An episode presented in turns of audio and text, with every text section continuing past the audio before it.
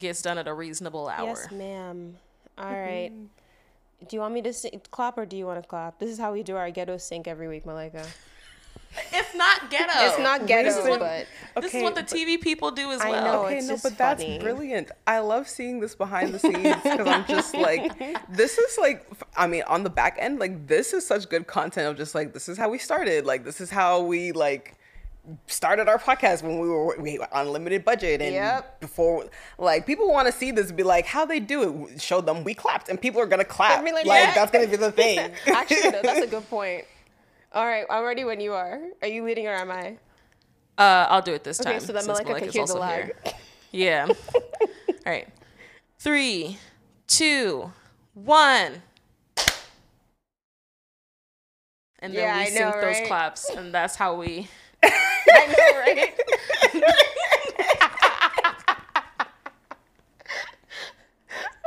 Wow. No, y'all are smart. I don't realize how bush it is until somebody else is watching this happen.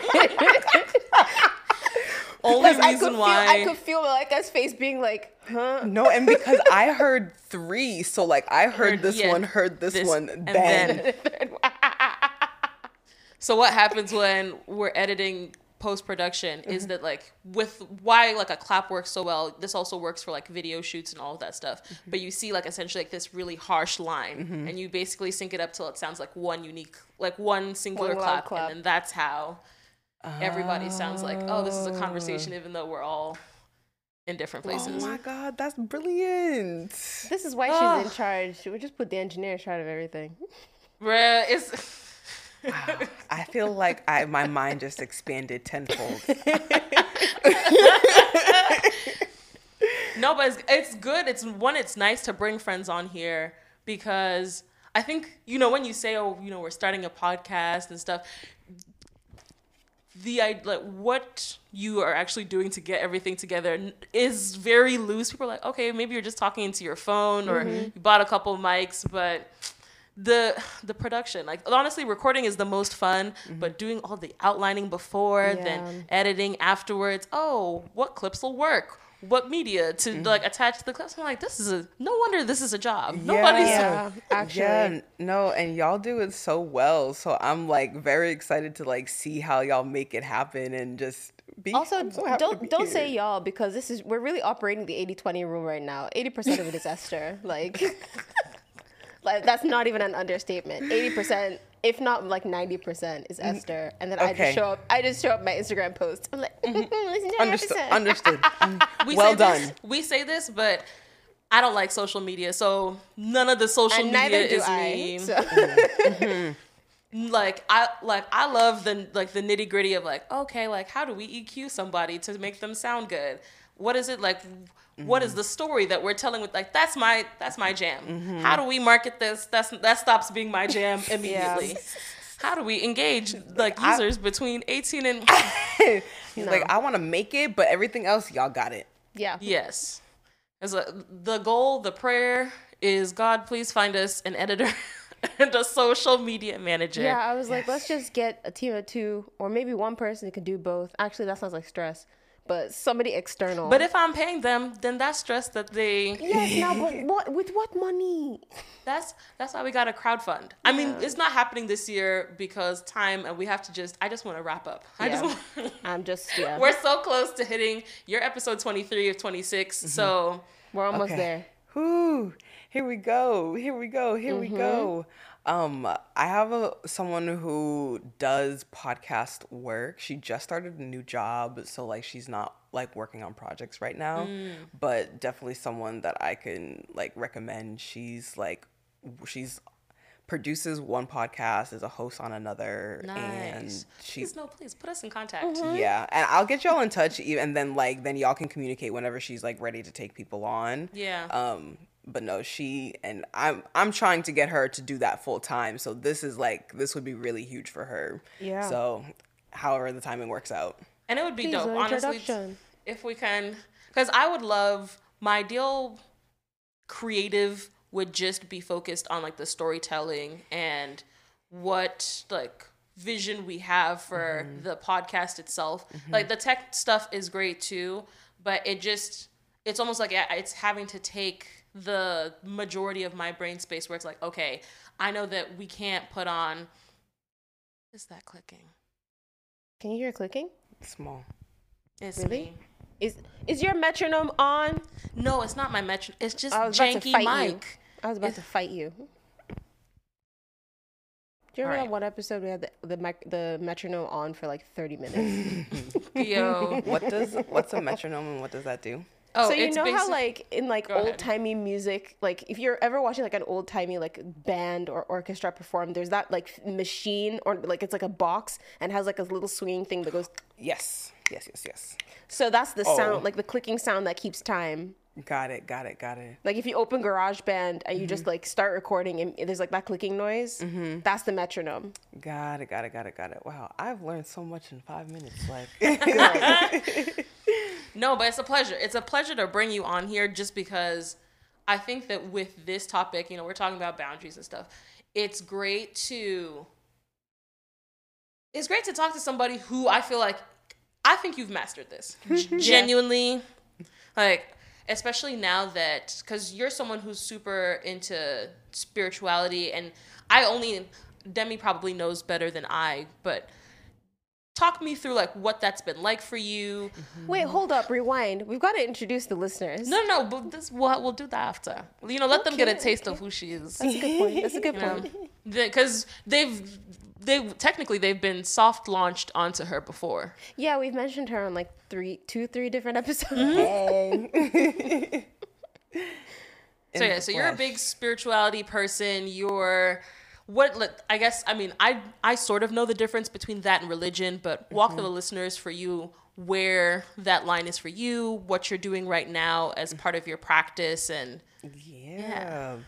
So I kind of bucket spirituality and mindfulness and wellness and all of that into like a big bucket, because I think I have found a way to kind of bring that all together into one.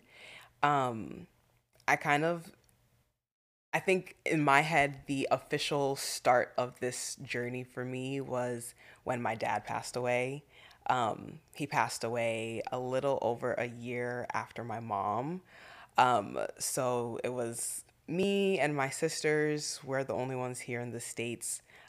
So I just had to I needed something. I needed something to kind of keep me going because everything, I was just in a really dark place, questioning a lot of things.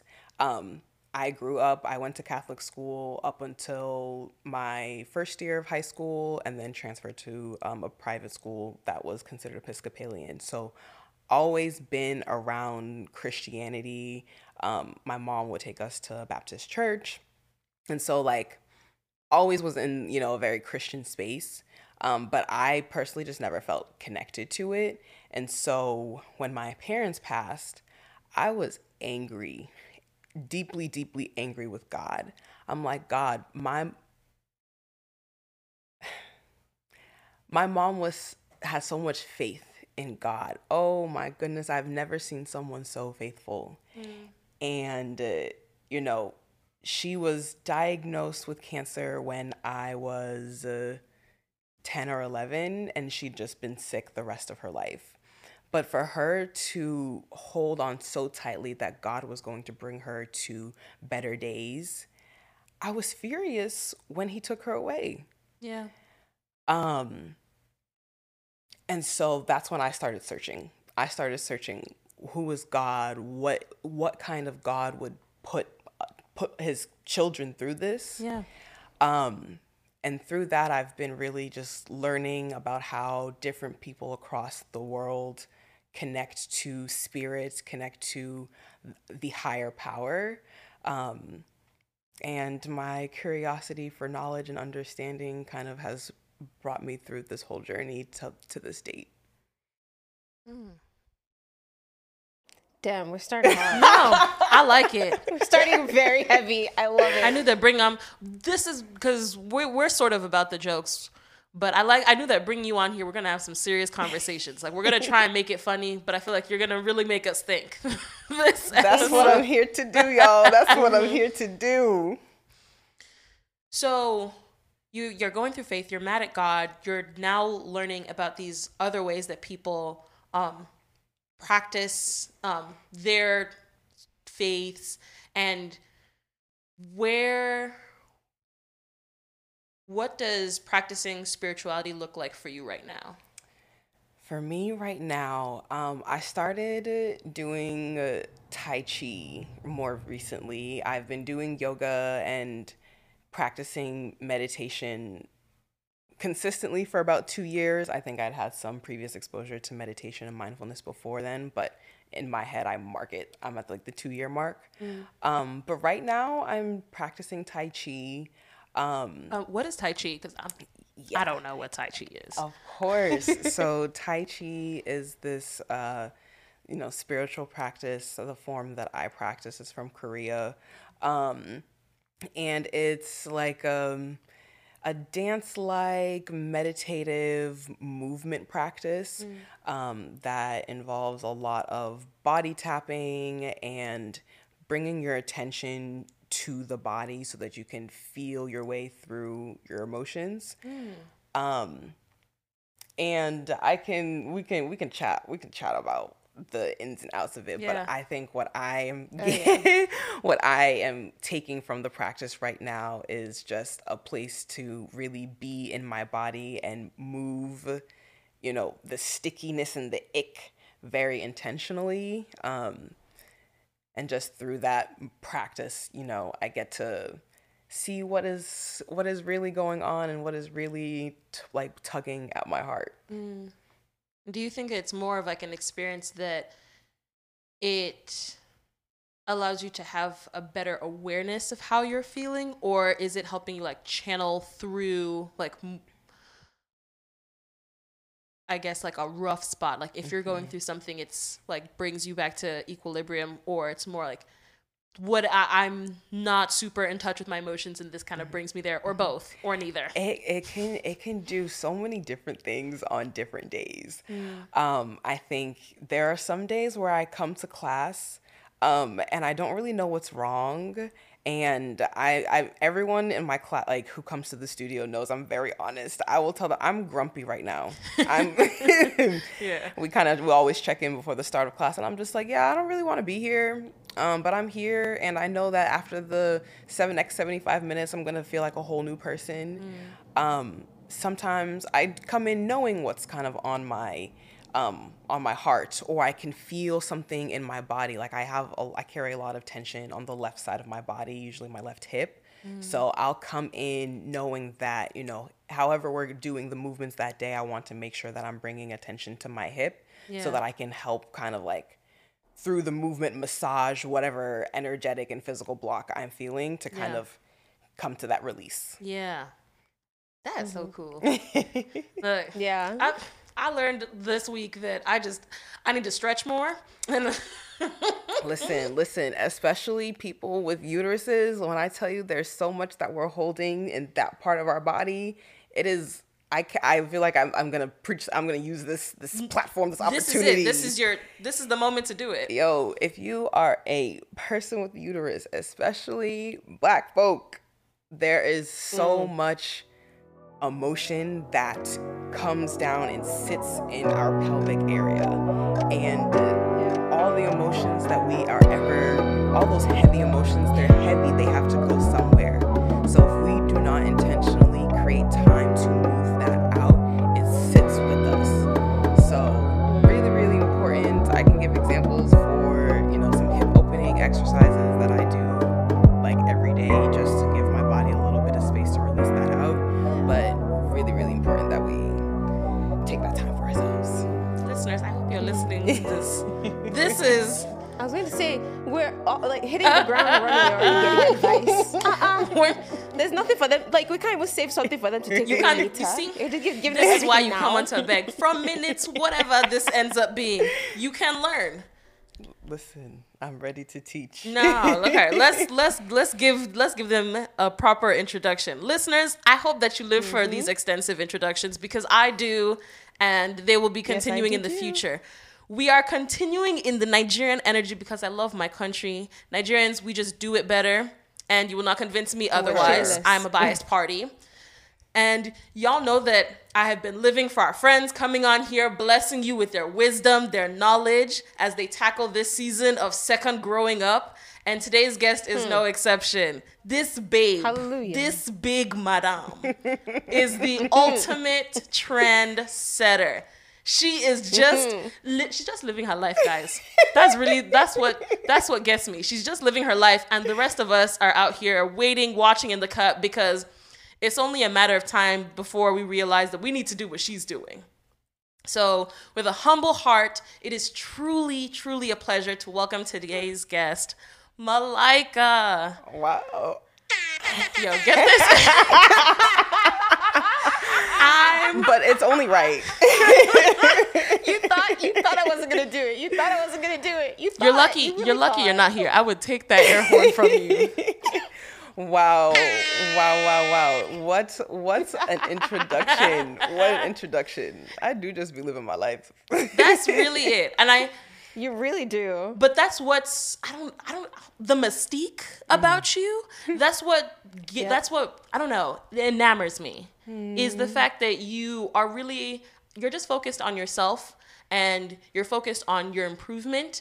And the rest of us are like, I want to get like that. And it's not, I want to be Malaika. But I don't know what Malaika's doing. I want to do that so that I can be that version of that for myself. Malaika is like the most private public person that is publicly private. And she's like Beyonce. Like, you know what she's doing, but you also don't know what she's doing. I'm like, I know she's like leading like meditation and doing yoga and spirituality and all of these things. But if you ask me to tell you specifically what she's doing, you don't have an idea. Even after she has explained it to me before. Oh my goodness. No. Wow. I mean, no lies have been told. This has been, my friends are always just, we'll get a new job. And they're just like, Malaika, you got a new job and you told no one. I'm so sorry, y'all. Literally, I didn't know she was working at this current job for like 6 months. Oops. Sorry. Actually, no, maybe not 6, maybe like 3, but still. But we're here now. But you know now.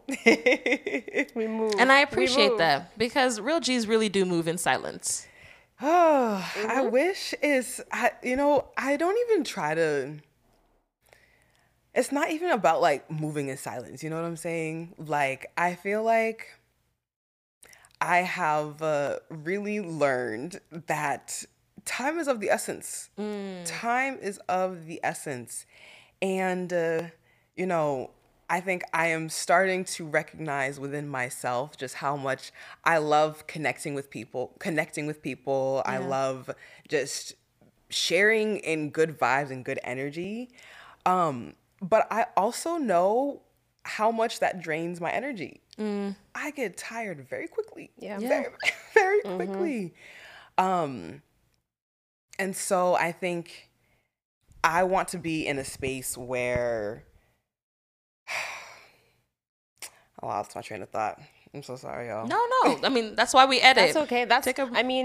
It's the end of the workday. Your brain is still unwinding from all of that. So take your time.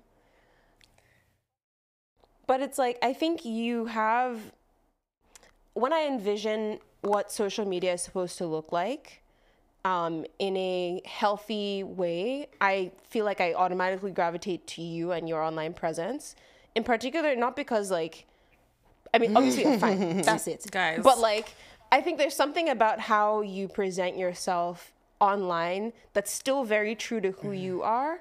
And the problem that I have with social media and with influencers in particular is influencers are always doing this thing where they'll get into yoga and then they post their morning routine and then they post their morning stretches, and it's very clearly like pose, staged. It's not something that they actually do.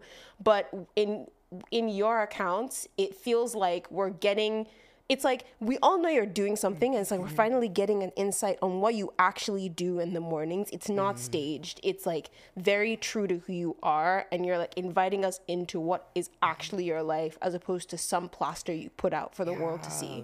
Yeah. And it's scary to be that vulnerable. It is. Oh my goodness. I feel like I think that's why I will always prioritize doing the morning routine over filming it. Please say that again. Please say that. Please help these listeners. Please. I will always prioritize actually doing the morning routine over filming it. If I don't have enough time, if I'm already rushing, if I'm already short on time, because to set up my tripod, like it adds, you know, another 45 seconds on the end of everything. And for a whole morning routine, that adds up. So if I'm already running out of time, I'm going to just, okay, we're going to do what we need to do to get you through the day. And that includes, you know, taking some time to read, moving my body, and getting something to eat. Very quick to the point. And if I have a little bit of extra time to film it and show and share as an example for others, then I'm more than happy to do that. But I think, like, for so long, I was really unsure of who I was to be putting myself out. And I think in the last, you know, 2 years, COVID really has, like, fast-tracked me on this path. I feel like I have learned so much about what my options are for a morning routine because I've experimented with so many different ways to make my mornings comfortable to get me through the day. And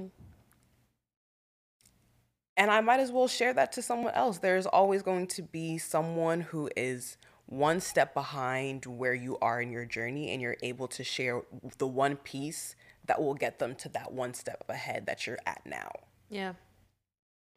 So I think when I am posting, from a place of I've tried this, I've tried and failed this several times. And I am in a place where I understand that someone is one step behind me. We're all at least let's tell the truth and shame the devil. Let's start there. Wherever you are on your journey, there's at least 3 steps behind, if not 6. Maybe a flight behind, actually. Now that relax. However, I can take my experience and give it back to the collective. I think that's something that I'm trying to get more comfortable with, and it can just help to make the world a more comfortable place for all of us. Oof. Oh, yeah. Damn. Ooh, okay. That was fast. No, it's relieving to hear you say something like this, especially because I had mentioned before that you've kind of been soft launched on the pod before, and listeners, there was this quote from, I can't remember which specific episode in our Pretty Ugly episode. It was the second Pretty Ugly episode. But you had said you're forced to be more discerning because people just want to be in proximity to you, so you're forced to figure out their intentions. And I remember when I first said this, I was like, ooh, ooh. And this is coming. This is coming from a fine babe. Like, listeners, I know we don't have audio. You're never gonna get it. But we don't have video. You're never gonna get it. But Malaika is one of the finest babes. Don't worry, her Instagram and inside and out. That's what's crazy, because I've met a lot of fine babes on the outside, not fine on the inside. That's what gets me about Malaika. This is a beautifully and wonderfully made. Is really. God. A way to describe this girl. So when I heard you say something like that, and seeing just how purposeful you are with how you manage social media, with how you're putting yourself out there for the public to consume you, it's clear that you're someone who understands the importance of boundaries and knowing when it's right for people to come into your space and versus when you need to just kind of add some fencing. X amount. So, I mean, I guess my first question before getting to is that, was there any like particular instance that triggered this need to be more prudent with the people that you keep close, or like, why is the Malaika of today so good at figuring out who to keep around her? Yeah. Ooh, damn. Let's get into it. Let's do it. I learned to develop my boundaries through my grief process.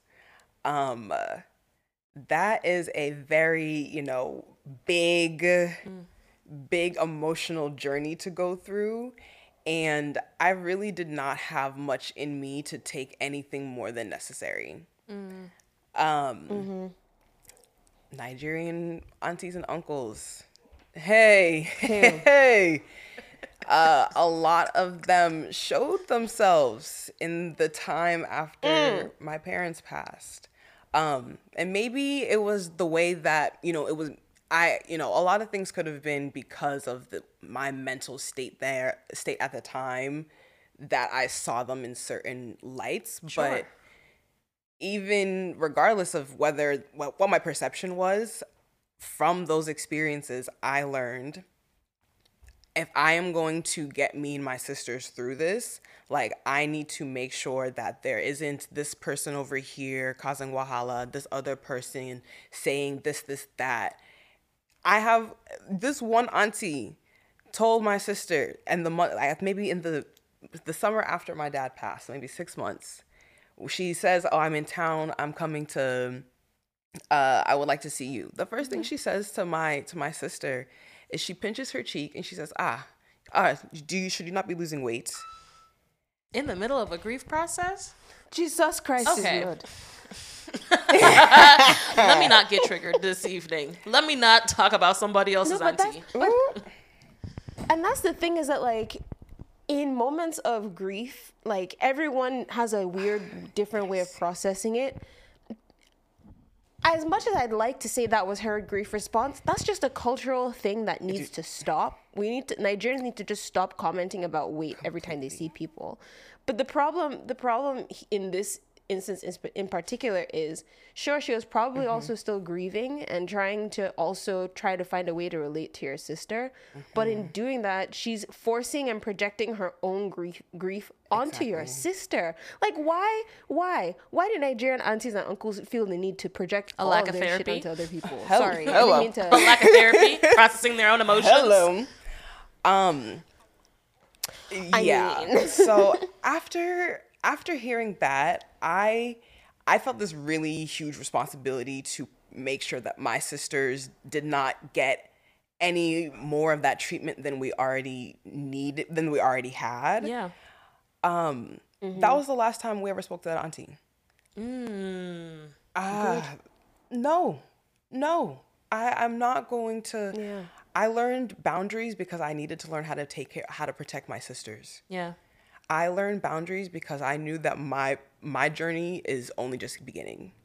I am not going to make it to the end if I did not put guardrails on how people are interacting with me. Yeah.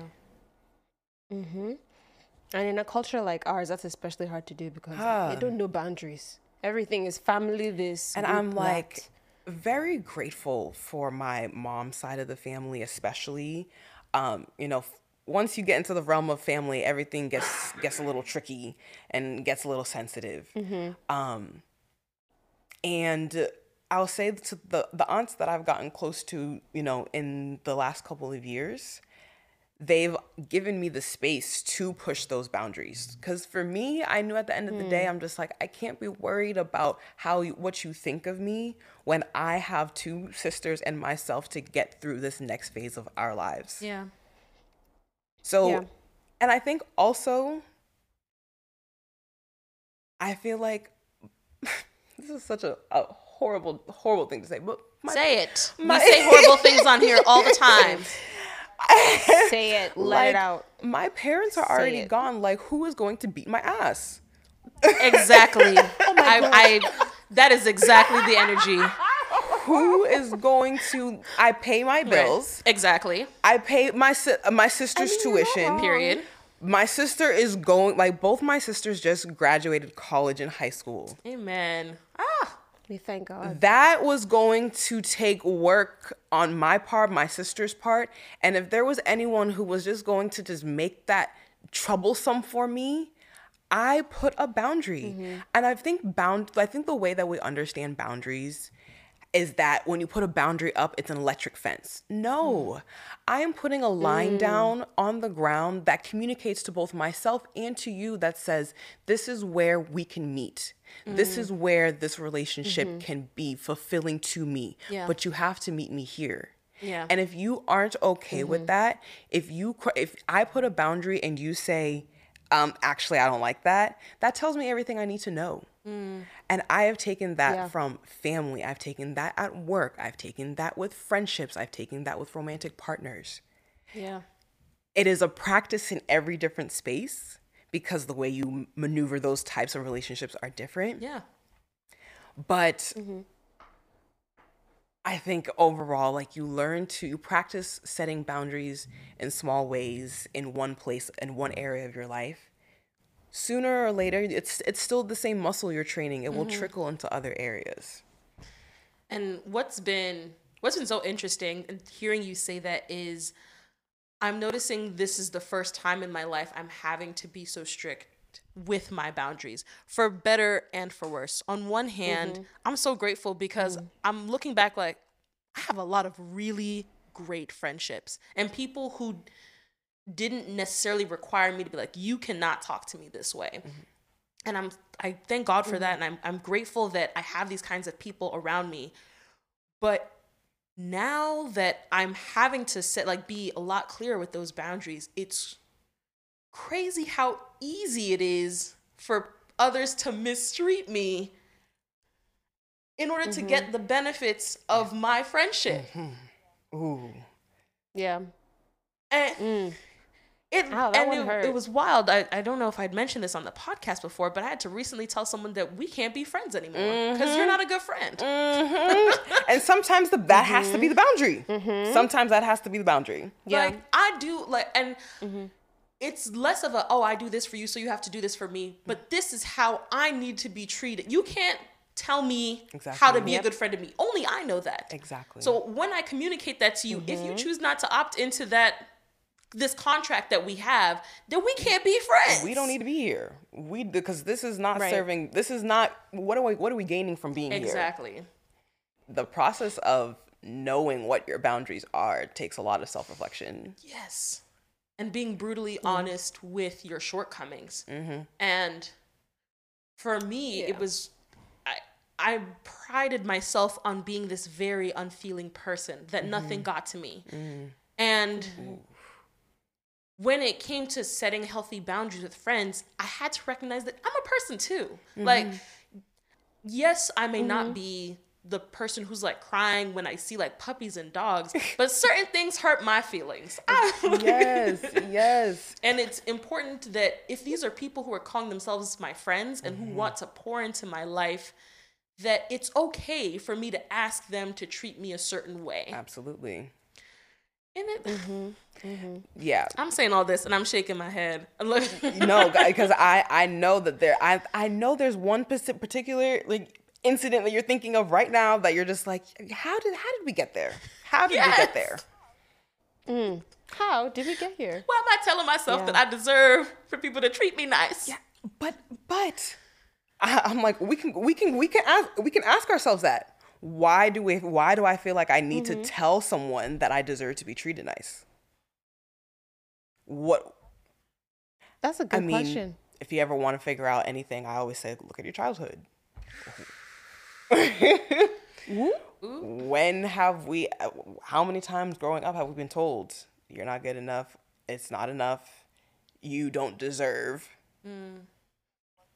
You haven't worked hard enough. Triggered. You haven't worked hard enough. Yeah. It's these messages that we're told when we're younger that become part of our subconscious psyche. That is what we grew up. If that's what you're hearing as a child, that is your understanding of the world. So your subconscious is always going to look for things in your environment that match what it knows.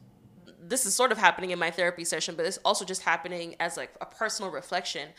But I'm having to come to terms with the fact that so much of my life I've been there was this subtle aura of pleasing people attached to everything I do. Mm-hmm. With my parents, it was more so with getting good grades and doing well at school. With friends, it was wanting to be liked. It was wanting to be part of the in crowd. Even in things that I did excel at in music or like with the arts, I still found myself wanting to be the best or wanting to be to hang out around with certain people because they were attached with with being seen as like relevant. Thank you. Yes, yes. And now as an adult, I'm seeing how it's carrying through where I'm asking myself, how am I getting here to this point where I'm asking people to treat nice?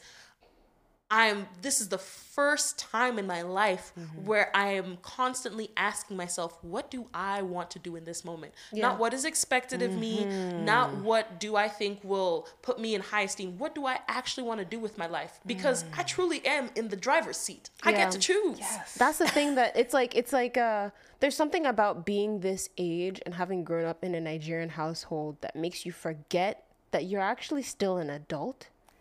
A lot of times, because our community is so tight-knit and we keep relationships with our family, our parents, our aunts, our uncles, our elders, and we feel like we have to nurture those relationships, I think oftentimes, like, because there's that hierarchy, that age hierarchy, that expected respect, but it's not an earned respect, it's an expected respect, right? So there's a level of entitlement that comes with some of the people who are older than us. And so it's hard sometimes when you're at this age where it's like, I'm actually an adult, I'm paying my bills, or, well, I'm personally not right now because I'm back in school. So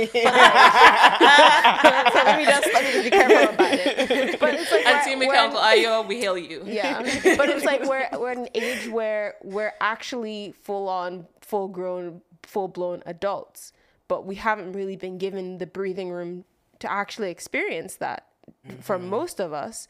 And I think it's especially painful to try and establish your boundaries with those adults because in their eyes, you don't deserve it. You know, it's an expected respect. It's not an earned respect. Yeah, it has been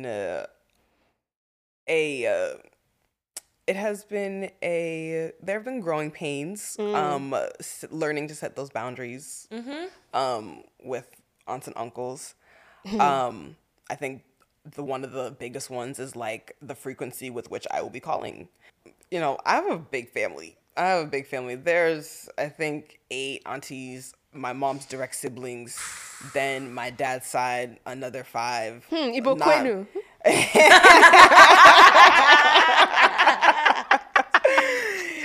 Oh my God. But never mind all the friends that my mom made, that like the family that we have. It's a lot of people that like in my parents' village.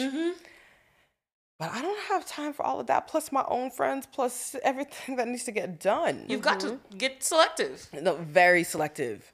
And I think it's been really beautiful, like, getting to know, like, my mom's side of the family. Like, I feel like there's this one auntie, my mom's youngest sister, who I've just grown really close to. Yeah. And I'm just like, I trust that you will disperse all needed information to everybody. Because I don't have time to talk to every single one by one. That was a boundary that I had to set. I said, I will speak with everyone, you know, here and there. But if you, for more regular updates, please check in with Auntie Zuzu. Like, which is crazy. Mail forwarding. Side note, it's the same people who be asking why you don't call them. Have you called me? My God, thank you. Please. This phone thing, the ringer, it goes both ways. You could reach out if you cared, but you don't. Right. So stop lying like you do, because I'm done. I present a lot older than I am, but please know that I'm just a few years out of school. Yeah, I'm just a baby. And it's good. It's good that you remind yourself of that, because if you get so caught up in having to be mature all the time, you lose out of that opportunity to enjoy your youth and the fact that you are a young babe right now. Yeah. Like the fact that we talked about, I can't even referencing all these episodes, but the way that we mature our African girls so fast and have them starting to fill these roles that women should be filling is not good. And I mean, it's important. You have on... Please go ahead. No, sorry, go on. No, go on. go on, finish. It's important to... It's important for us to be able to assert those levels of youth, because this is not to be an anti, but this is how people end up doing drugs. Yes. Yes. And I understand why. Like, no, this is how people end up doing drugs. This is how people end up doing drugs. Oh my God, you're full auntie. This is how people end up doing drugs. Like, because no, you age so far that you think like is this what I have the rest of my life to look forward to? Yeah. No, I get it. I see why one would do such a thing. Oh my God. Do that, then the only place you have relief is either through alcohol or through some sort of substance. And then you get caught in that because you're just forever caught in this cycle of being seen as older than you are. So you've never actually had a chance to embrace your youth. Oh my God. Yeah. I should have brought my journals with me so I could have made references.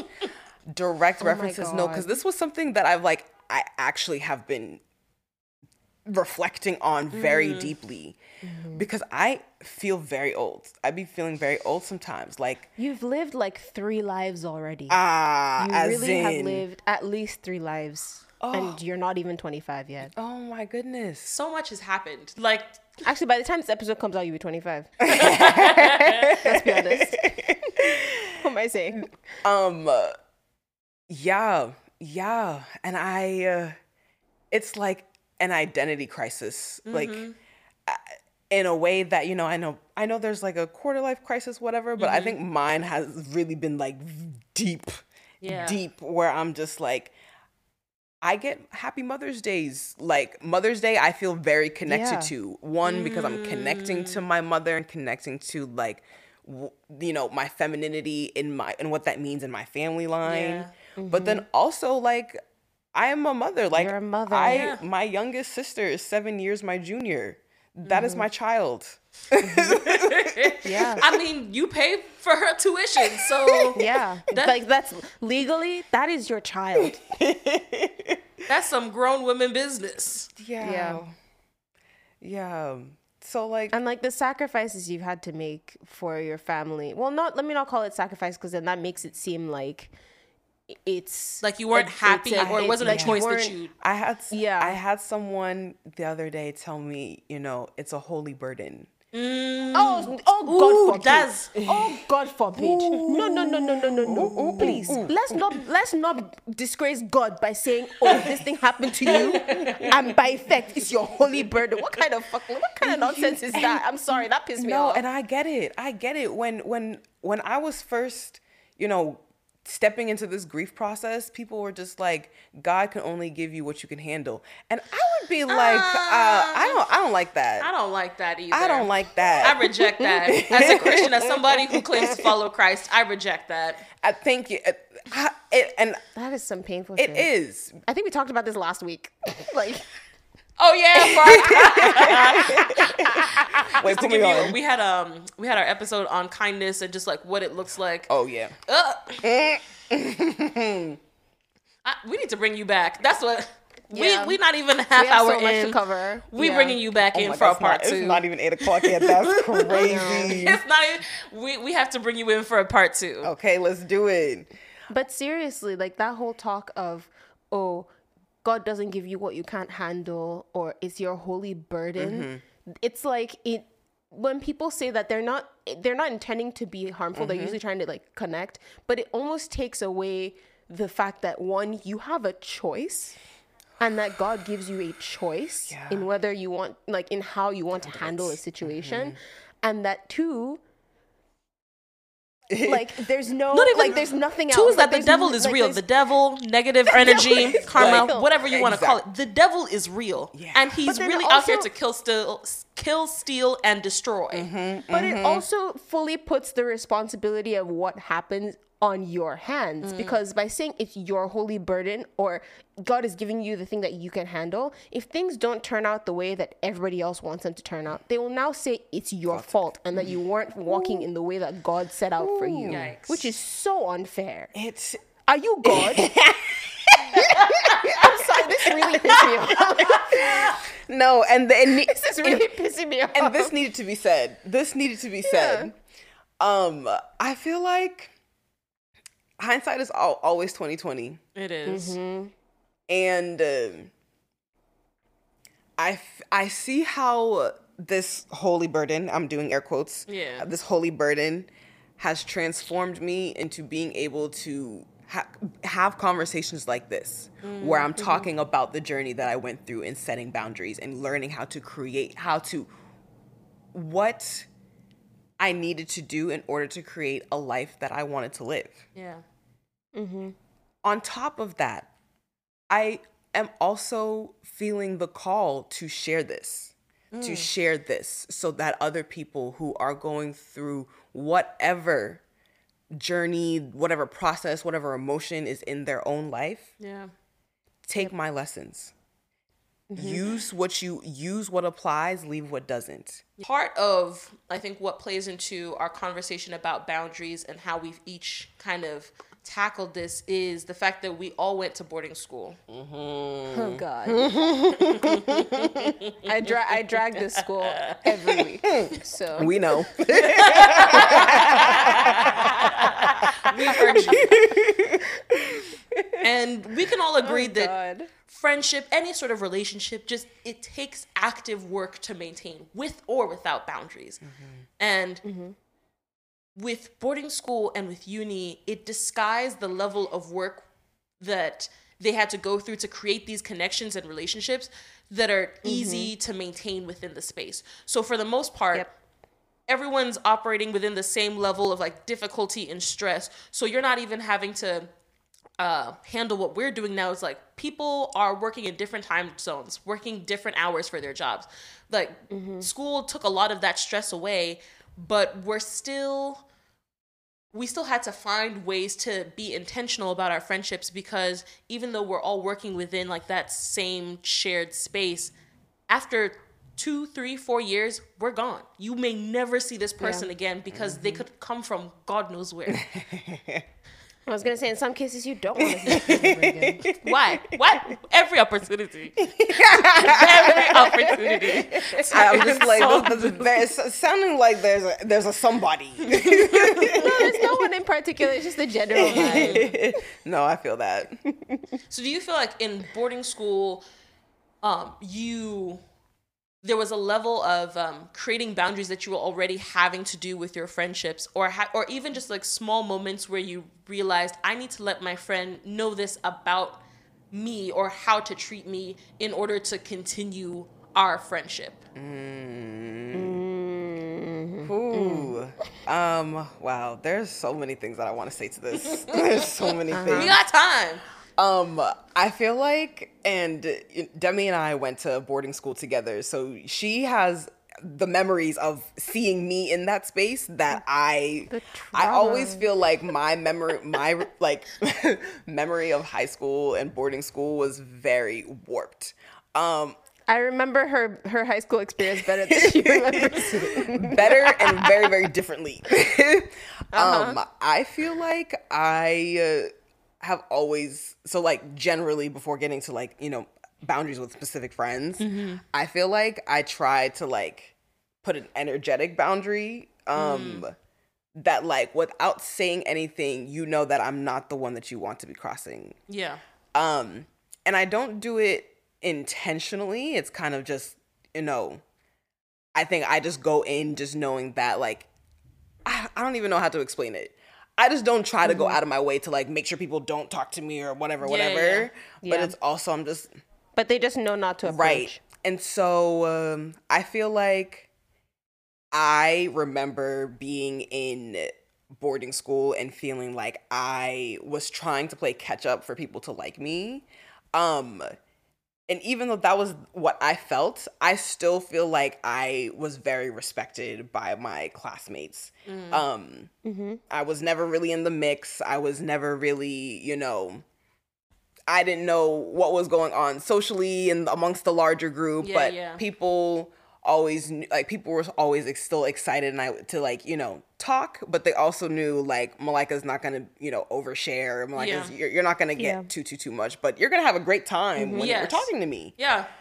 And I think that has saved me from a lot of wahala, because you can just see the kind of, you know, the type of time people be on when they when they're coming to you, and that's a big issue as a ray of light. And I don't say that just to compliment you. When you are somebody who people see as a source of joy and they want to tap into that, you've got to be protective, because the people in this life, like, not to be like everyone's coming in with bad intentions, but a lot of them aren't coming in with good ones. Yeah. And I feel like a lot of times, like, people don't even know what they're coming in with. And a lot of times I can recognize that, okay, like, this person doesn't even realize, like, how their words are telling me about, like, what lies underneath the surface. Yeah. Right? And it's like, I just understand, because I know that there was so much of me that was doing the same thing, that had stuff underneath that I was now projecting onto other people. It's not that I was doing it on purpose, but it was just like, the way that I see the world, what I understand is going to come out in the way that I'm talking to you, and it's going to come out in the way that, in the words, in the choice of words that I use. Yeah. And I understand that, like, when you look at society, I understand, I can only imagine what happened in your life to get you to this place where you feel like this is the way that you need to be engaging with me or anybody. Yeah. Right. But just because I understand doesn't mean I have to put up with it. Ooh. No. Damn. I know we all keep taking breaks. We're gonna have a really great time looking for this episode's clip. I don't know where I'm gonna look. Oh my goodness! It's oh God. I can wish you well, and it can be all love. Yeah. But for my sanity, for my protection, it has to be arm's length away. So I feel like I have been practicing some form of that, you know, my whole life. My dad was very, very discerning, was very, very particular about the types of, like, you know, okay, we can't hang out with just anybody. Yeah. So I think it's something that was instilled in me from a young age, but, you know, getting to, you know, boarding school, that was just kind of who I already was. Right. Long way of getting to that part. And even just hearing you saying that, just because I understand doesn't mean I have to engage you, it gets into the fact that, of the reality of life, that some people are truly only for a season. And the select few will be with you for the lifetime. This is not a case of, oh, how we would like the world to be. It just is. It just is. Yeah. I was very aggressively reminded of that when we went for our high school reunion. Malaika and I went, and there were people there who, I think, Malaika, you're the one who said it specifically, like, you can tell how somebody feels about you or perceives your relationship based on how they hug you. Yes. And it's like, I haven't seen some of these people in, like, what, 7 years, and the way they're hugging me, it's like they've known me in a different lifetime. I'm like, I haven't spoken to you in 7 years, and I kind of wanted it to stay that. Yo, Debbie, please. I mean, not because they're bad people. I would like for you to speak more into that, because often the misconception is that because I'm not talking to you, because you're not in my close circle, or I don't consider you a friend, it means that you're a bad person. How does that make sense? That's not it. All these people on this earth. Like, it's two things, right? It's one, like, on one hand, it was surprising in a positive way for me to feel like, oh, this person actually, like, maybe they actually will actively want to pursue a relationship with me. They want to, like, grow a friendship. They felt like they never had the chance to, or they're trying to, like, rebuild something. Or on the other hand, it's like the kind of thing where, that they're doing to just save face and, like, make a scene, like, make a point that, oh, I said hi to this person. And it usually feels like it's the latter. There have been a couple of people who, when I saw them and it was the first time since high school, I was like, yes, this feels right. And I'm back in contact with those people. Like, I'm hanging out with those people now. But, like, there are a lot of people from that weekend who are like, oh my God, let's get numbers. We got each other's numbers. They're all, like, excited to be like, oh, you live in New York now. No. I live in New York. Let's all hang out. And now it's like, okay, so when we hanging out, like, crickets. What it do? Like, we can get to it if you want to, but do you want to? Mm-hmm. It's like, I'm here. Yeah. You're here. You open the door, not me. Nigerians, you guys are the most guilty of all of this rubbish. You say you guys. I'm saying that because it's also me too, and I'm learning that it's okay. It's okay for me to not have your phone number. It's okay for me to say goodbye. I know I'll talk to you soon. Let it be finished. I won't talk to you soon. Let it be finished. The best thing that happened for my piece, was having two different phones. My Nigerian phone having my WhatsApp on one, and my American phone having WhatsApp on the other, and not having to talk to people whose Nigerian number I only have. No. You was onto something. It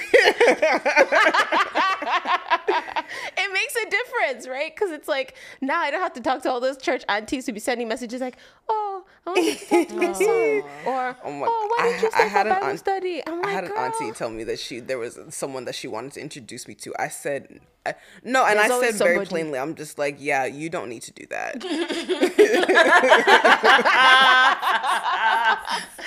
Don't stress yourself. You don't need to do that. Don't even try.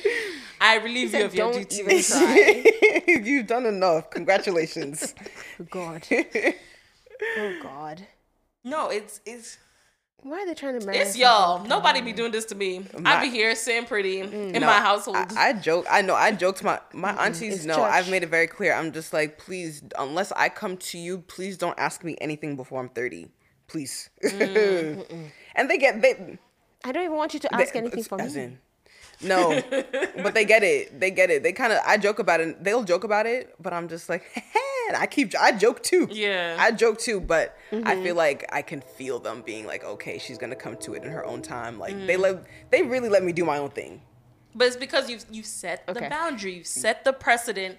Yeah. That if they go over those lines, you will retreat. Like I will start slowly pulling you out of my life because you are not. Yes. Falling within the boundaries that I've set with how to treat me as a person. Exactly. So either get in line or get out. Exactly. I don't know, I feel like my mom's best friend has been instrumental in helping me set some of these boundaries. My mom and her best friend, my Auntie Yamaka, they're like this. They're like this. No, they talk to each other on the phone pretty much every single day. They were so cute. And my auntie is pretty close with my mom's, sisters and family back home in Nigeria. Yeah. So she'll, she helps to send information over for me. She's a facilitator. And my younger sister for prom, her dress was this deep V dress. Yeah. My auntie. Oh my God, this scandal. No, seriously. God forbid she shows a bit of chest. Very much so. Like my family in Nigeria, they would be like, why? Like, how are they going out wearing these clothes like this? Da da da da da. Like, can you say something? Asking my auntie here in the States, can you say something to them? My auntie was just like, do you want those girls to talk to me? Do you want to keep in touch with these kids? Then I can't come in here and tell them that the way they want to express themselves is wrong because they will ice me out, and that's the end of it. I love how smart you are. Don't we? Most times when you're acting, like whether you're choosing to like wear more revealing clothing. For me, it was like piercings. My whole ear. Industrial. And looking back now, I'm very happy with how my parents chose to handle the situation. They noticed it. They let me know that they noticed. They acknowledged it. They acknowledged that it was there, but there was never the... you don't take this thing out. And it was recognizing that there are certain phases to growing up and to experience, like, even if this is something that I went through, that continued through adulthood, probably the way that I was doing it at 14, 15 is going to look different than at 30, 35. Obviously, it has to. So much has happened. And if you don't let me be, like, have those childish moments and get that out here now, that's how you see people who are 30 still acting like they're 23. Yeah. A hot girl summering like they're still in college. Oh, my goodness, please. I mean... And we wonder why those people are not, like, messed up, but why they're feeling the need to get all of this, like, energy out now. And it's because it's been repressed for so long. Oh, my God. And not recognizing that it's good and important for children to act like children sometimes. That even in, like, moments where, let's say, they're, you know, we'll use the Nigerian term, disobedience. They're our favorites. That, yeah, that's a child. Children are going to be disobedient. You're going to ask them to do things and they're not going to want to, or sometimes do them. And it's important for them to express that, or to get that out now. And for you to, as an adult, communicate, okay, this is why I was telling you to do this in the moment. And this is why I think that it's important for you to do it. And let them come to that conclusion on their own. Otherwise, they're going to be learning that lesson way too late and under more risky circumstances. Yeah. We need to treat, somehow, I guess parenting needs to revert to a way where we treat kids like white parents treat freshman white boys, where, you know, it's that mentality of boys will be boys. They just let them do whatever they want. I mean, as much as that's, like, it's such chaotic energy, there's a certain amount of it that you just need to, like, just let somebody, like, just let a kid be themselves. It's chaotic energy, but children are chaotic. Children are chaotic. The thing is, like, just by nature of being Black people in America, by nature of being Nigerian, and just understanding how our parents and their parents and their parents were raised. Yeah. We were never, let me not say we, I am part of the we, but, like, they were never taught emotional regulation. So if you were unable to regulate your own emotion, how can you can only imagine how that will present when you now have a child who is now causing your emotions to be dysregulated. Yeah. God. So now you are acting in this from this place of dysfunction. Yeah. And that is what is guiding your parenting. Yeah. And damn. Not you shading all Nigerian parents. No, it's not shade, because they're Nigerian parents who get it. And it's the importance, even just the importance of understanding that part of setting boundaries is knowing when to take a beat. We don't need to talk about this all night. You don't need to let this go to sleep angry. Go to sleep upset. Why is there such a problem with, I can't go to bed upset? No, sometimes let me just sleep angry. Let me have a dream about it. You need to have sometimes it's good to remove yourself from the situation and get back to a state where you can properly process. Yeah, let me talk to my sleep paralysis demon about this shit. Oh my God, please. But seriously, if you have some advice, like, I want to hear it. Like,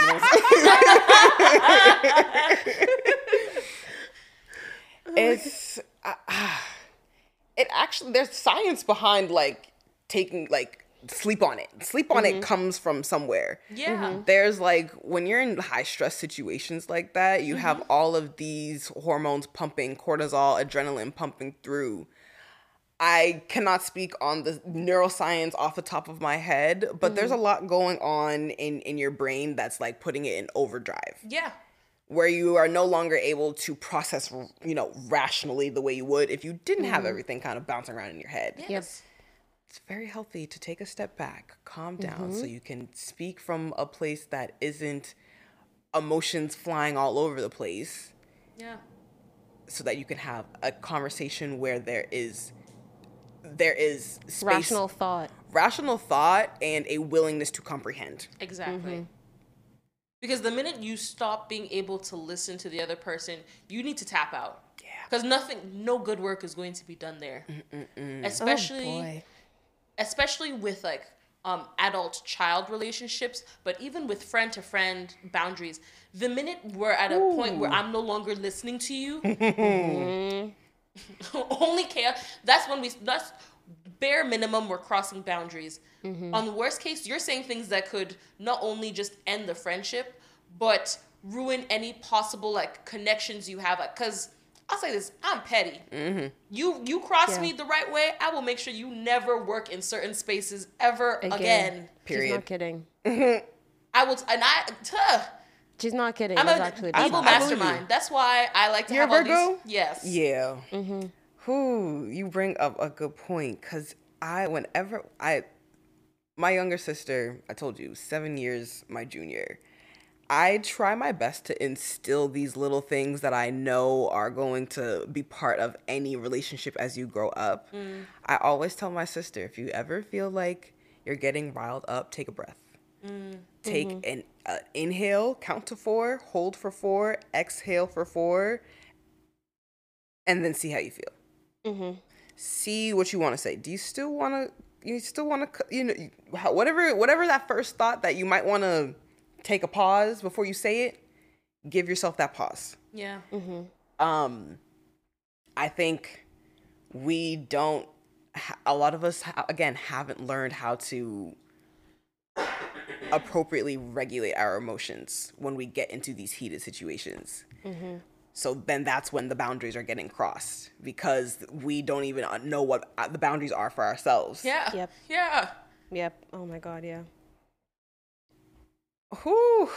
Yeah, I'm just like, where do I want to take this? This is a great conversation. I feel like it is a lot easier to know where that boundary is before you cross it with your friend when you have taken the time to understand what that boundary is for yourself. Yeah. Right. Because people are only ever going to meet you where they've met themselves. Mm-hmm. Oh God. Sorry. Oh God. That hurt my back. People will only ever meet you as far as they've met themselves. Yeah, that hurt my back. I felt that one like down here. Stretch that out. How can you expect someone to show up for you in a way that they have yet to learn to show up for themselves? Yikes. Ooh. But it's also like, it's also really freeing when you think of that, when it's just like when people can't show up for you and you understand that like nothing's ever about you. Yeah. Mm-hmm. It's always going to be about that person and what's going on within the ecosystem that is themselves. Yeah. That is their mind, body, and spirit. Yeah. That relationship is now presenting itself in the relationship with you. It's and how it reacts to you is going to be whether you guys remain friends or not. Oops. Yeah. Yeah. You're good. Yeah. Damn. And to like further speak on what you said about people can only show up for you the way that they've shown up for themselves, it reminds me that it's important that I'm doing my own work, because I can't control nobody else. Mm-hmm. I can't control their thoughts, feelings, whether they're going to be a good friend to me. The only person who I really have control over is myself. Mm-hmm. And it's important that I do the work, if not just for myself, but for the people who I hold close to me. I don't want to be that friend who's out here snapping at people or crossing boundaries. Yeah. So, and if anyone can be fixed, can be saved, whatever term you want to use, it's you. Like, you can work on you and make sure that you're in a place where you are treating the people who you care about and who you love with the respect that they deserve and the respect that they've asked you to treat them with. Mm-hmm. I was like, the golden rule is that you should treat others how you'd like to be treated, but the platinum rule is to treat others how they would like to be treated. Yes. Mm-hmm. And when we have the conversation around boundaries, we need to remember that just because you you're cool with certain things doesn't mean that they're cool with those things or with you treating them that way. Right. And it's important that you treat them the way that they would like to be treated, because otherwise you haven't loved them well. Right. Yes. You, just because that's how you'd have loved you well doesn't mean that's how you've loved them well. Yes. Yep.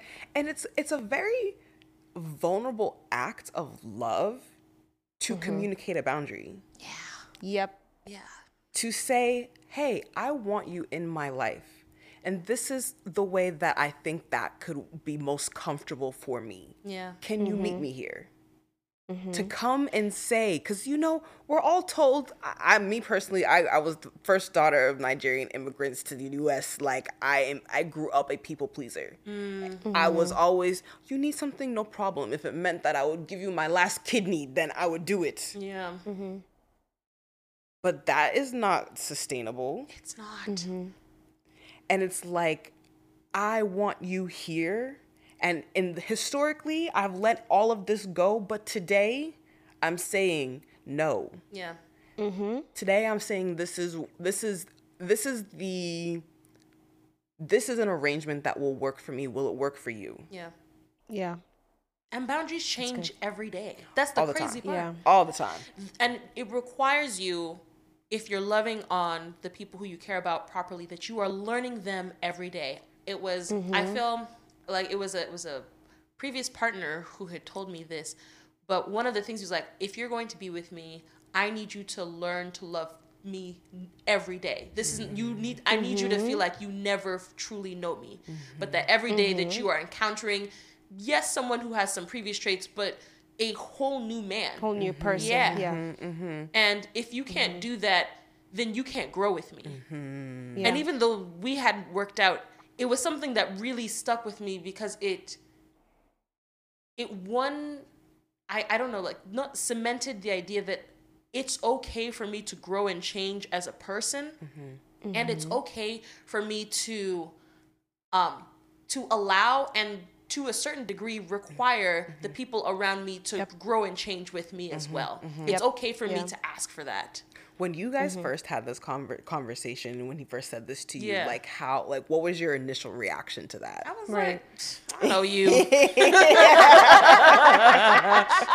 I know you. Like, you're the same person. Like, how? And at that point, it'd been like over 3 years or so when we were sitting down. So I was like, what are you gonna show me that I don't already know? That I don't already know. Mm-hmm. But in a lot of ways, it hurt that relationship because it never, in moments when we would reach an impasse or we would hurt each other, it was hard to forgive. It was hard for me to believe that the person I knew then wasn't the person who they're trying to communicate to themselves to me now. And it never allowed me to say that what I needed in the past was different now, that something that worked before didn't work for me now, and I felt stuck. Ooh. Oh God. Ooh. See, that's the thing, is we often forget that even if we don't change, like, I think people, like, we'll say, like, in relationships, people change. Sometimes people don't change, but the way that they see the world does, and the way that they interact with other people does. That doesn't mean that they've fundamentally changed. It's just how they're encountering the world, and that's oftentimes where changing how you love someone comes into effect, because the way that they're interacting with the world is now fundamentally different. The way that they're interacting with the relationship is fundamentally different. It doesn't mean that they've changed as a person. It's just the way that they're approaching things is different. And that's, I think, where the being able to cater your love to somebody, whether they're a friend or a partner, it has to be adaptable. You have to be able to make those changes every single day, not because the person is changing, but maybe their outlook of the world or the way they're approaching this relationship is. Even like, because everyone's life, we understand that our life is changing. Our life today looks different from 1 year ago. It will look, I hope it will look different in the next 5 years. Yes. Amen. Amen. And we recognize that everyone else is also going through their own version of this change and this life journey.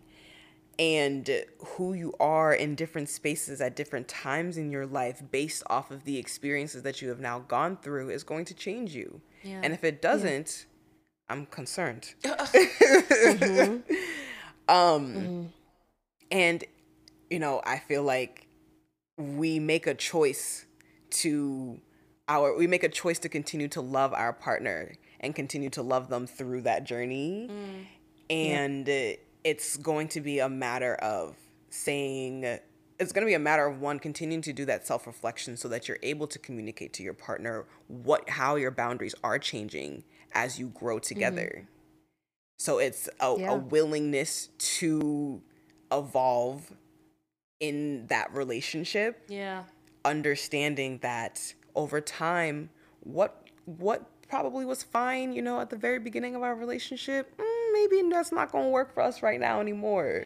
That's the beauty of life, is that you get to keep changing, you get to keep growing and evolving, and you get to do that with, you know, hopefully you get to do that with people you love in different ways, whether it's your family, whether it's a romantic partner, whether it's your platonic relationships, like whether it's the person that was on the same vacation as you for that 1 week, like you can share love in so many different ways.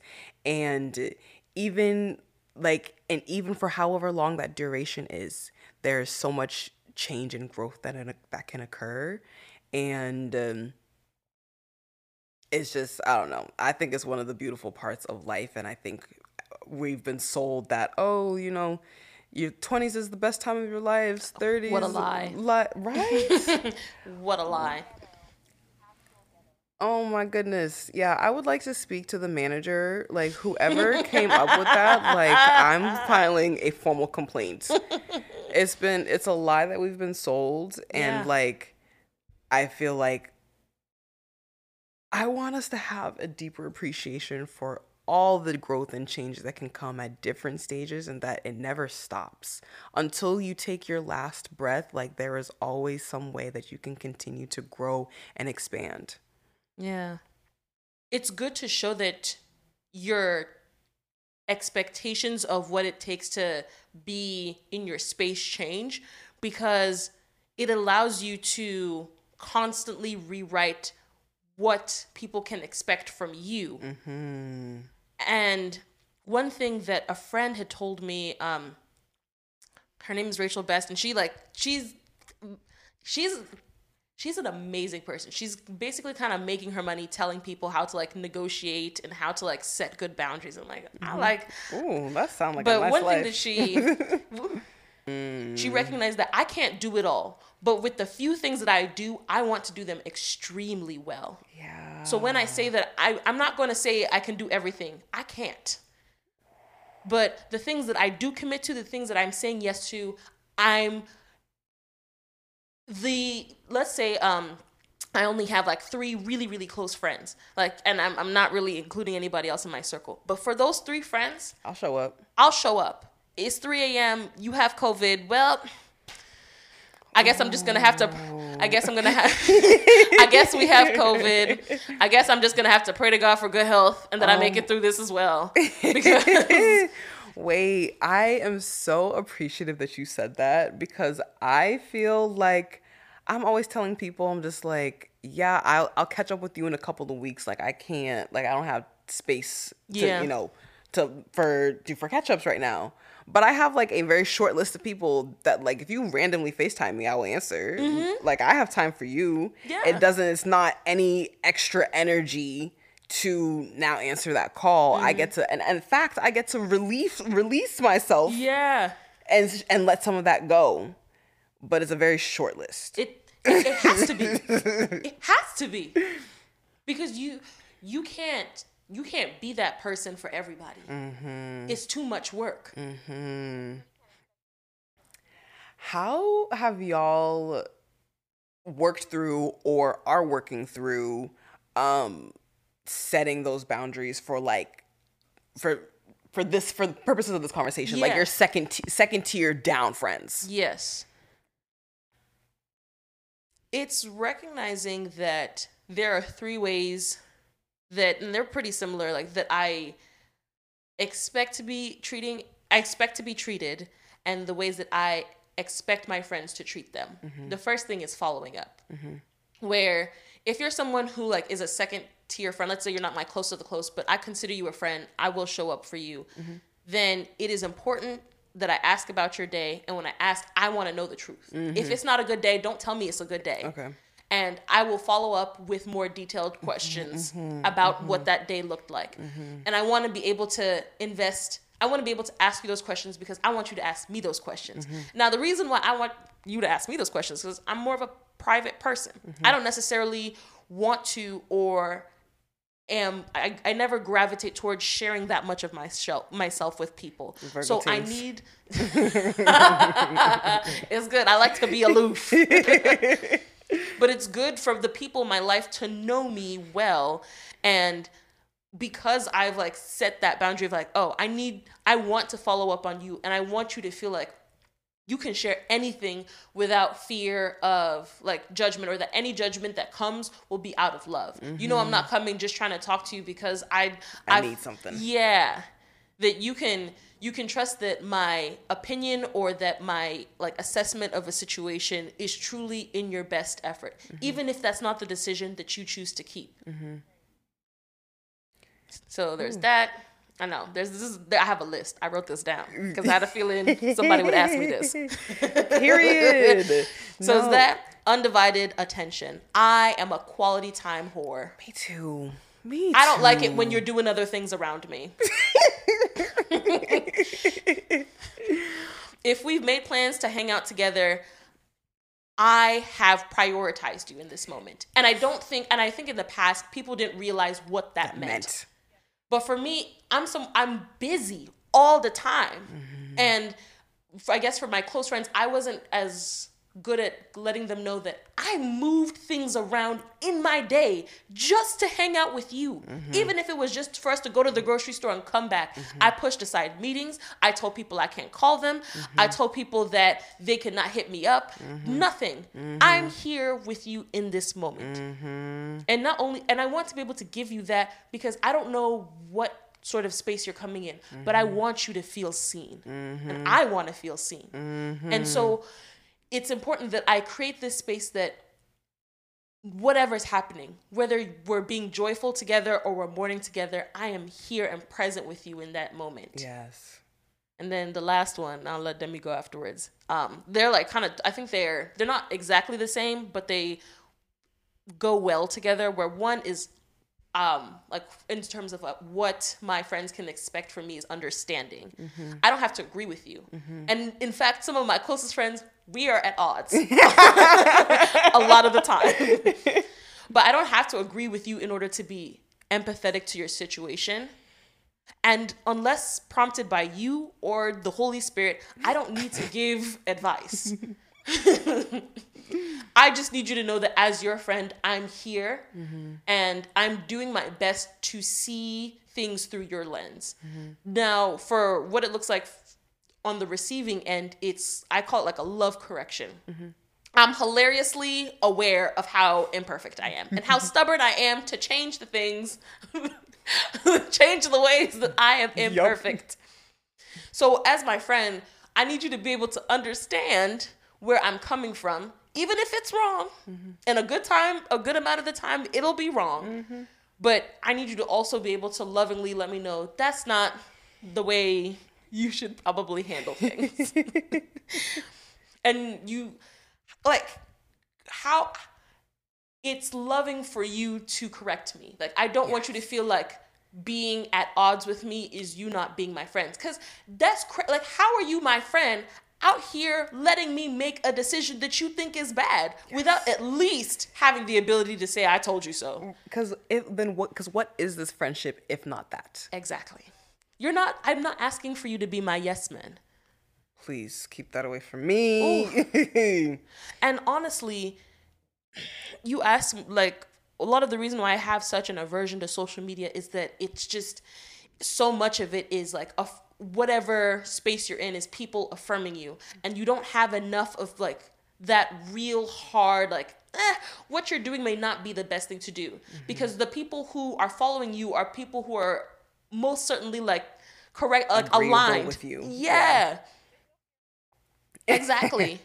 And I know at the end of the day, sure, let's even say, you know, we're all Democrats up in here, Democrat. Sure. But then, no. I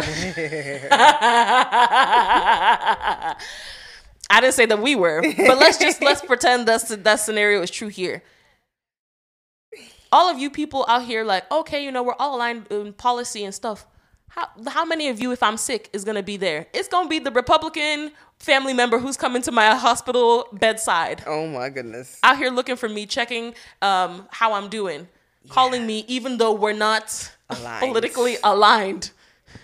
Yeah. No, those are really great, like, pillars to kind of use as a way to guide yourself through your friendships. Because I feel like friendships and, you know, hopefully all the relationships that you choose to include in your life add value. Yeah. Right? Like, add value in whatever value looks like to you. Right? So sometimes the value that people bring is that you're a good old time and I love going out with you and doing the do and, hey, like, we had a good time. Like, that is, I enjoy being in your presence in that way, and it brings me fulfillment for that part of who I am. There are some people where there are, you know, larger expectations, where the way that we need to show up and the way that I feel like you add to my growth is you tell me when I am acting crazy and need to reevaluate how I'm showing up in the world. Yeah. It's not necessarily a bad thing for relationships to have some sort of transactional aspect to them. Just because there's a transactional aspect to a relationship doesn't mean it's a bad thing, right? So, like, yeah, I think there's a healthy amount of it in that you can be transactional in showing and giving love. That should be the baseline. The problem becomes when the transactional aspect is material, not necessarily when it's emotional. Like, if I'm showing up for a friend, I would expect them to show up for me emotionally too. Yeah. And that's not a bad thing to expect that as your baseline. I think the problem just becomes when one person's needs are, I guess, overshadowing the other person. And then in that sense, being transactional isn't really helpful, right? Because then you're fulfilling one person's needs while not fulfilling the other, just to say that you've met the baseline. That's a problem. I want to, or I guess one of the myths I've been starting to break is, like, this idea of unconditional love. Like, with parents and children, that's a totally different one. It's a dynamic I can't speak to. I'm not a parent. Possibly hope to be one day, but that's not where I'm at now. But with children, two parents, with friends, amongst friends, with partners, it's not unconditional. Even in married, like, couples, it's not conditional. We are loving each other under the conditions. Yes. That you are doing certain things to make me happy, to make this relationship work, to make this family work. And it's okay. It's not a bad thing. In fact, it's a good thing, because God does it all the time. I mean, you know, I'm Christian. So the first, like, place I always look to is God. And, like, God made covenants with us all the time. Like, he makes it with Abraham, saying, look, I am promising this thing to you. And so, you know, that when you're following me, that you're doing it under the guise of, like, that you can trust me and that you can trust that my word is gold. And if God, the omniscient, omnipotent person that he is still out here doing things with us under these conditions, how are you gonna tell me that I should love you? Or how can I demand unconditional love or unconditional respect? It just doesn't make sense to me. Unconditional love is a divine and perfect concept for ultimately very flawed and imperfect people. Like, it can exist, but it can only exist in a situation where both people are able to, one, be completely and blatantly honest with each other, completely and blatantly vulnerable with each other, and completely honest about the things that they need from each other. We're not able to do that as a society. We're not able to do that as individuals. So I don't know why we've come to this place where we feel like, oh, we must have unconditional love. That's not fair. That's not safe either. You don't want to be in a situation where you're allowing somebody to take more of you than you're getting of them. That's not fair. Have either of y'all read All About Love by Bell Hooks? No, but I just started getting into Bell Hooks, so yeah, definitely on the to be read list. I've been reading it for like the last 2 years. I haven't finished it because, you know, a lot of things come up when you're reading, you know, some of these heavier texts. No, it took me like, I'm a fast reader. I can go through a book in like a week. And I think when I first read Bell Hooks' Ain't I a Woman, like it took me. Yeah. Like I would read a chapter and be like, I need to sit down and like this for like a couple of weeks and then go back into it. Like, what was your initial recommendation? I didn't hear it the first time. All About Love. All About Love. Okay. Yes. Yeah, there's a lot packed in there.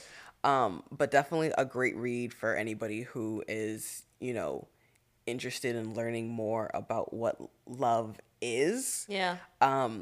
So that we might possibly have a chance to figure out how we want love to exist in the world. Demi, I'm not sure if you had any other boundaries or like any practices that you're instilling into your relationships. Well, right for now. Me right now, I'm back in therapy for the first time in like 5 years or 6 years or something crazy like that. And part of what I've been like working with my therapist on is unlearning a lot of the, I mean, I'll call it generational trauma, but that's what it is. But like a lot of the learned habits that I have from growing up in a Nigerian household where my primary command was submit, serve, and please, right? So for me, the first things that I've been trying to establish have been like boundaries at work, because those are more concrete, right? So the exercise has been like establishing those kinds of boundaries, realizing what good it's doing for me, and then using that to build onto the next stage, which is establishing boundaries with my parents. But in terms of boundaries with friends, the one thing that I've been really working on hard with my therapist is acknowledging that sometimes, because my problem is I don't like saying no to things, it's practicing actually saying no to things I'm not able to do, or things I don't feel like doing. Because my problem is I get really bad anxiety when I feel like I'm letting people down. And so I will say yes to things that I may not even be able to physically get to, just because I don't want to let somebody down. And then I'll inconvenience myself to go to New Jersey to see a friend when I have homework I need to be getting done, and it's actually going to take way longer for me to go out there and see her, like that kind of thing. So the practice of just saying no to certain commitments has been the hardest part. And just letting myself, acknowledging to myself that it's okay and that I'm not less than for needing to take care of myself first. And then eventually I'll work on boundaries in specific relationships. But like so far it's been those three exercises that have been my main focus with her. Wait. Debbie. Shout out to my therapist. Yo, D, can we talk about our relationship and how we've like navigated and maneuvered our boundaries? Sure. Yeah. Yeah, I feel like with like you saying learning, like that you're learning how to say no, I feel like that's like something that you and I have worked on pretty intimately. Yep. Like I obviously say this in the sweetest way. Like, drag her. There we go. I feel like there was like when we were living in the same apartment, like I would always want to come see Demi, and she would be like, yeah. And then the time would come and she'd be like, actually, no. And I would be like, okay, you know, you do what you got to do. Like, I understand. And like I feel like we've grown through like the pain of like how that affected me in our relationship, and like my love languages are quality time. So it's like quality time, and like I feel like acts of service is like my number three, but like still pretty close to my first two. Yeah. And so like I feel like we had a number of like challenging conversations where we just had to be like, okay, like Demi would say how she is in, you know, like how she's experiencing our relationship, and I would say how I'm experiencing it.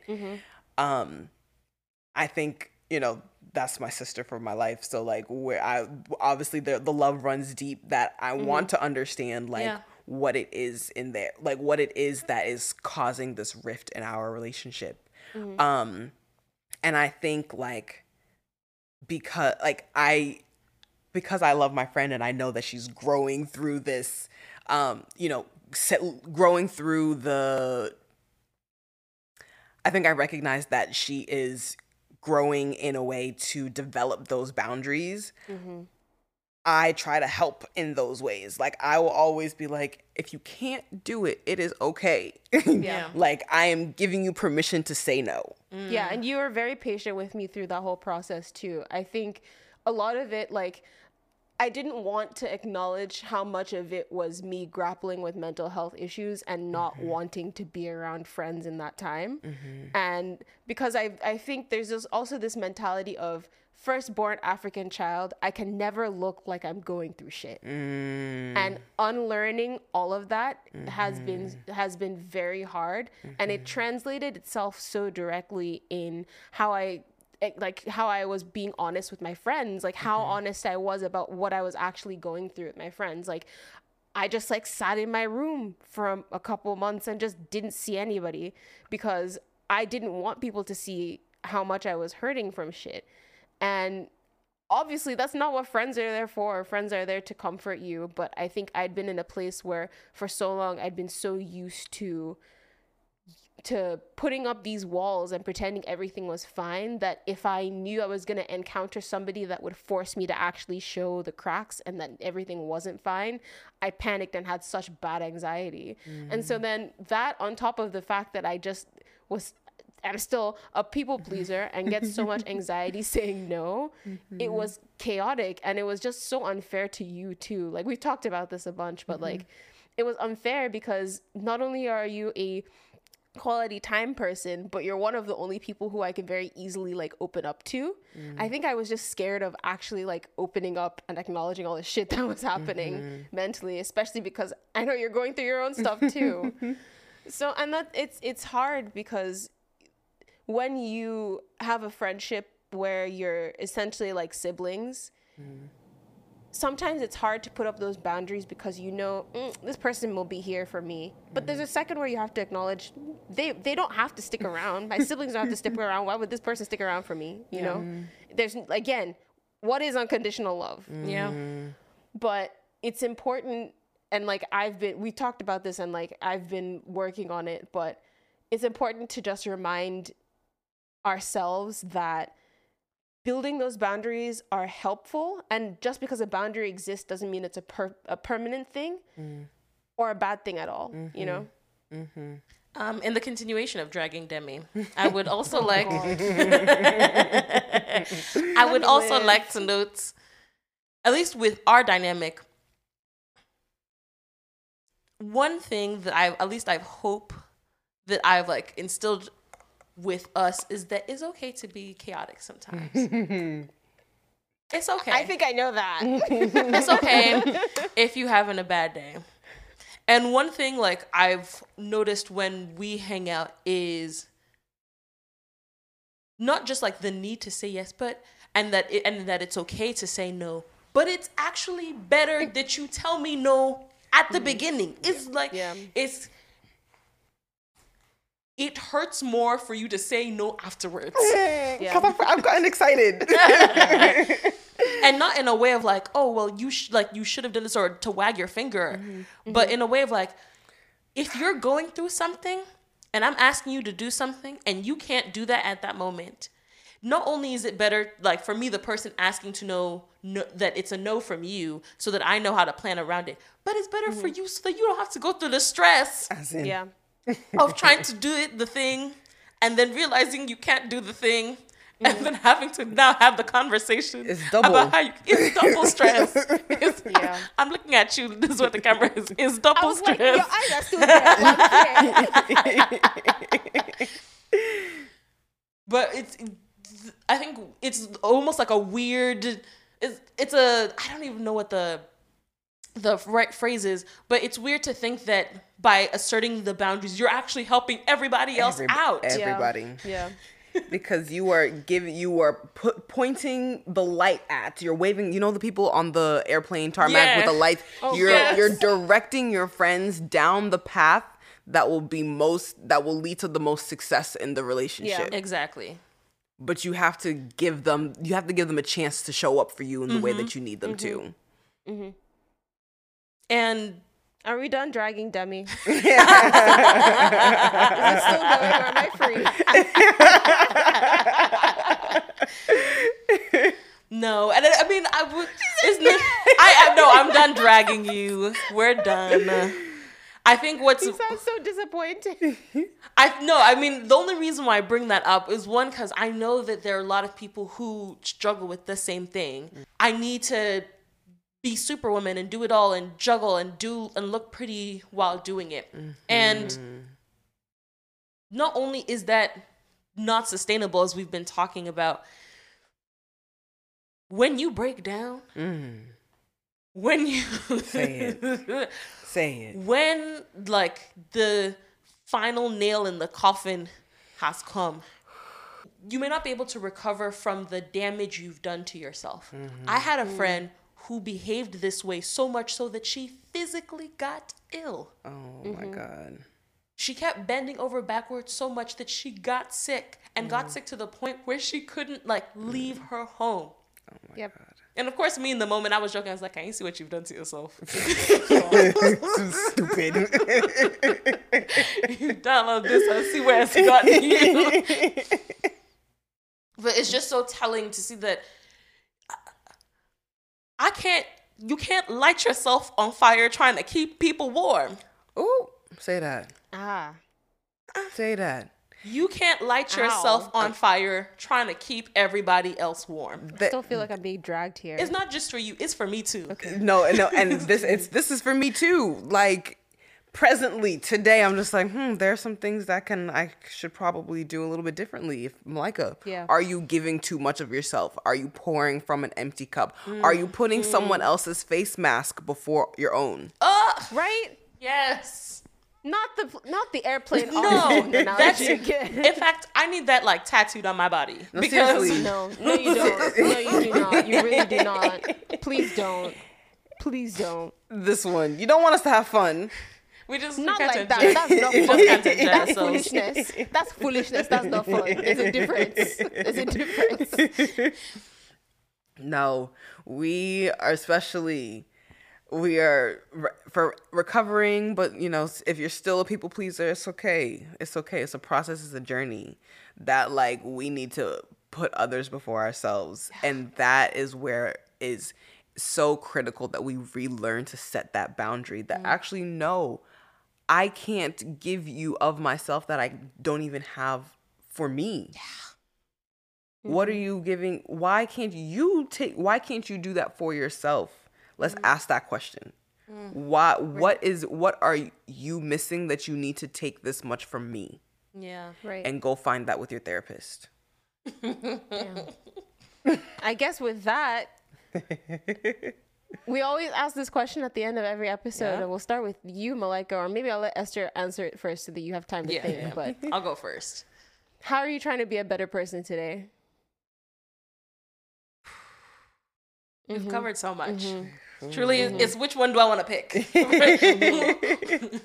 What am I choosing to work on today? Just one. The most important thing is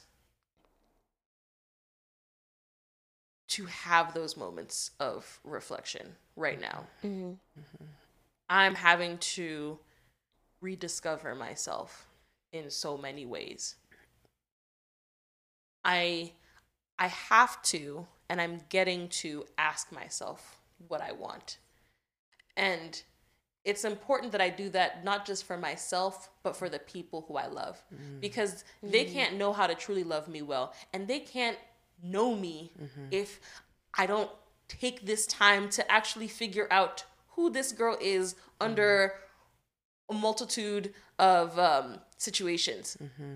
And it's messy. Doing this work is hard. I'll be like, okay, one minute, and then like sitting down on the floor crying the next. And it's ugly. And this is the part of therapy that people don't like to do. Listen. Yep. It's looked a lot like journaling. It's looked a lot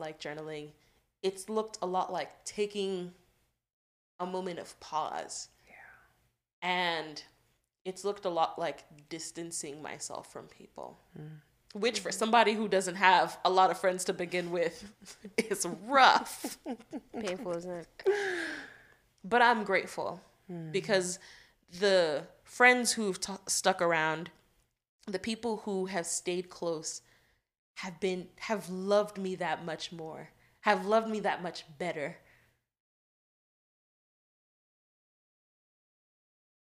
And it encourages me to keep going. It lets me know that I'm on the right path. And it's messy and it's hard, but it's the right thing to do. And doing the right thing is sometimes doing the hard thing. Ooh.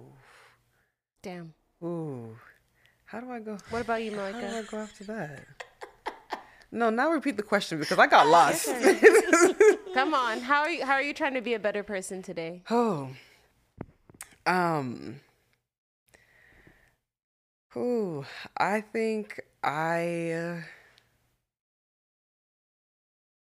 can take a couple more breaths, more deep breaths so that I can bring myself back to center, so that I can show up for others. Yeah. I'm definitely in a season right now where it's chaos. I am go. And it's causing me to, not see as clearly, and it's making me doubt, and, I can feel my faith is shaky right now. And I can't do what God has put me on this planet to do if my faith isn't solid. Yeah. I can only come back to fortifying that faith when I take a second to go inside. I show up for other people when I show up for myself. And I think what I'm really, really being reminded of in this conversation with you both is that there's so much that I can offer, and I feel the call to continue to share it and seeing how it can just help other people.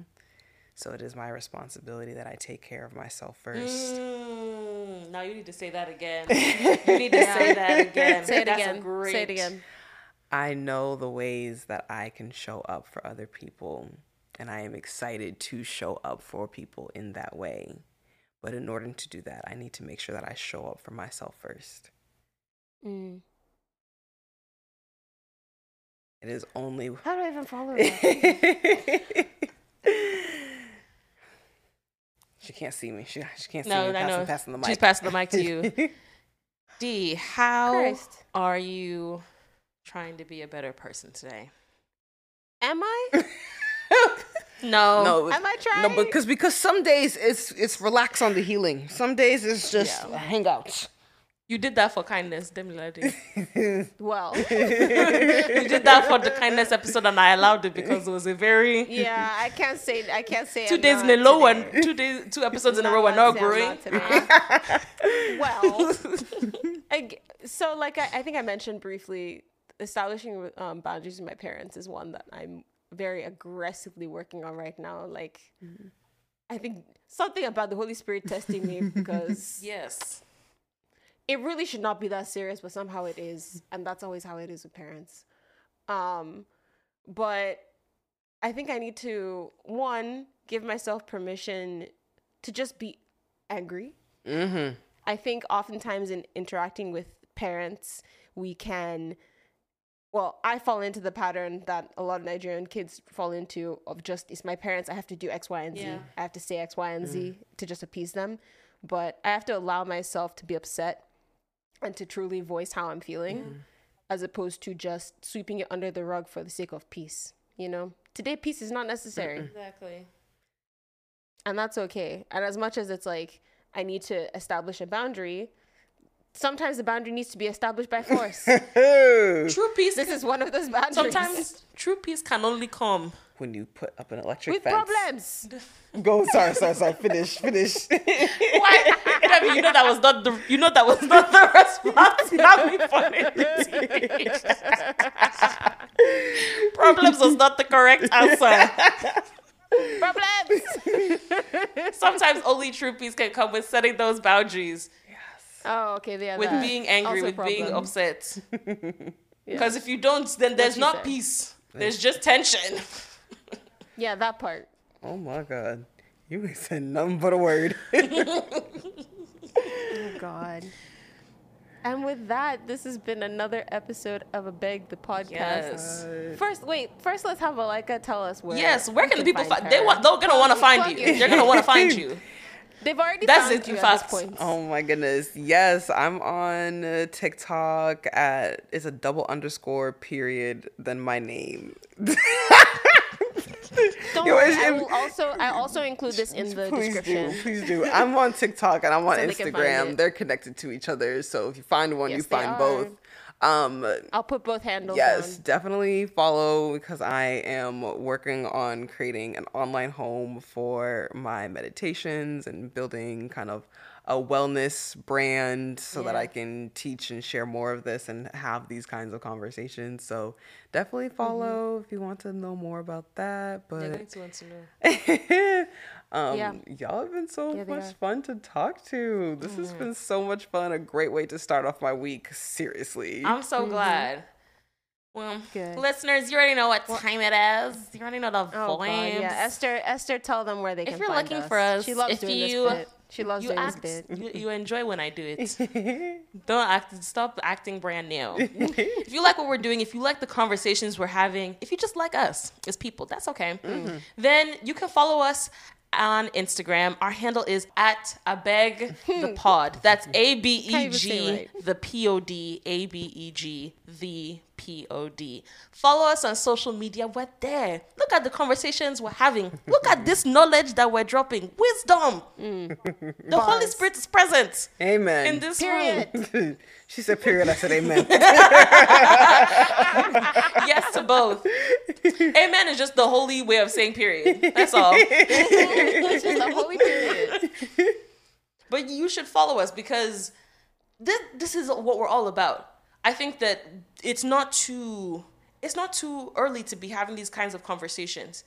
Well, look at we're at 25. Mm-hmm. It's important that we have these conversations right now, because this is how we break the generational curses, the generational trauma. Break those curses. Break every chain. I want you to be a part of that journey. I'm ignoring you. I was like, you're really ignoring me today. I heard it.